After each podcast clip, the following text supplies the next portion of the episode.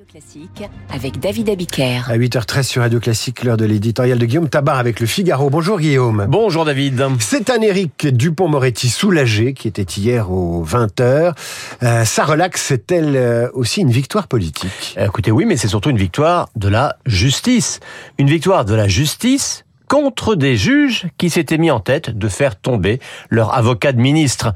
Euh, ils l'accusaient de vouloir régler des comptes avec les magistrats. Eh bien, on a vu avec ce procès que c'était en fait des magistrats qui avaient voulu régler des comptes avec lui. Alors, on peut aimer ou ne pas aimer Éric Dupont-Moretti. Euh, on peut applaudir ou trouver insultante ses sorties régulières à l'Assemblée nationale contre le Rassemblement national.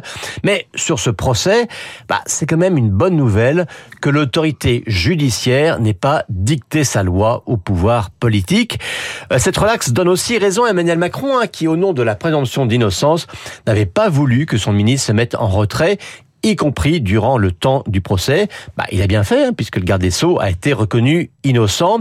Dupont-Moretti est donc maintenant assuré d'un bail de longue durée, place Vendôme. Et malgré tout, il y a peut-être un risque que ce jugement ne soit pas compris par tout le monde dans l'opinion, car s'il y a une chose que les gens ne lisent pas, c'est les jugements. Eh oui, hein, et c'est vrai que globalement, dans l'opinion, déjà, on sait hein, que les juges ont mauvaise presse et que les politiques ont encore plus mauvaise presse.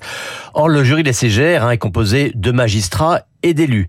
Et il n'est pas exclu que la décision de la CGR, même si elle est bien sûr fondée en droit, euh, soit interprétée par certains comme du copinage, comme de l'entre-soi de puissants qui se blanchissent les uns les autres. Et surtout, surtout quand vous avez un parti comme la France Insoumise qui, à la seconde même où le verdict a été connu, euh, a parlé d'une décision politique d'un tribunal politique où siègent ses amis. Au passage, hein, et les filles oublient de préciser qu'il y avait bien une juge LFI dans ce juré, une, un juge RN et que ceux de la majorité n'étaient que 5 sur 12.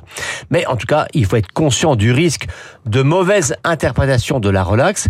Et je crois que ça impose à Eric Dupont-Moretti et à ses amis un devoir d'humilité, euh, ne pas plastronner car l'arrogance est sans doute le péché le plus grave pour un politique.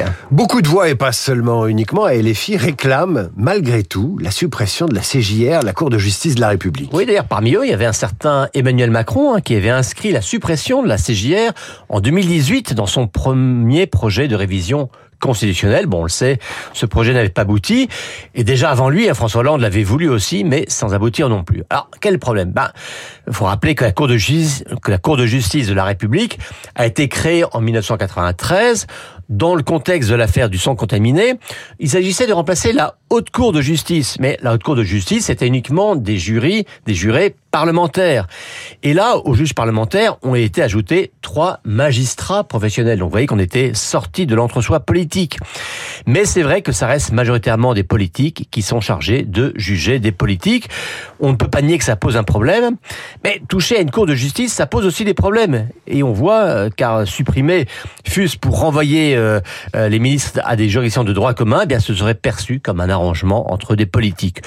Donc le sujet revient une nouvelle fois sur la table et on peut le comprendre, mais il y a quand même peu de chances qu'il aboutisse dans la foulée de ce procès du Pont-Moretti. Un procès qui a dit le droit, rappelons-le.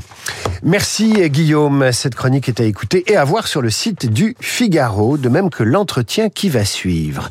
Croire. Croire c'est la meilleure ou la pire des choses aujourd'hui. Croire c'est avoir des convictions, c'est avoir foi en ses idéaux, mais croire c'est aussi s'aveugler, vouloir se tromper, c'est refuser de penser.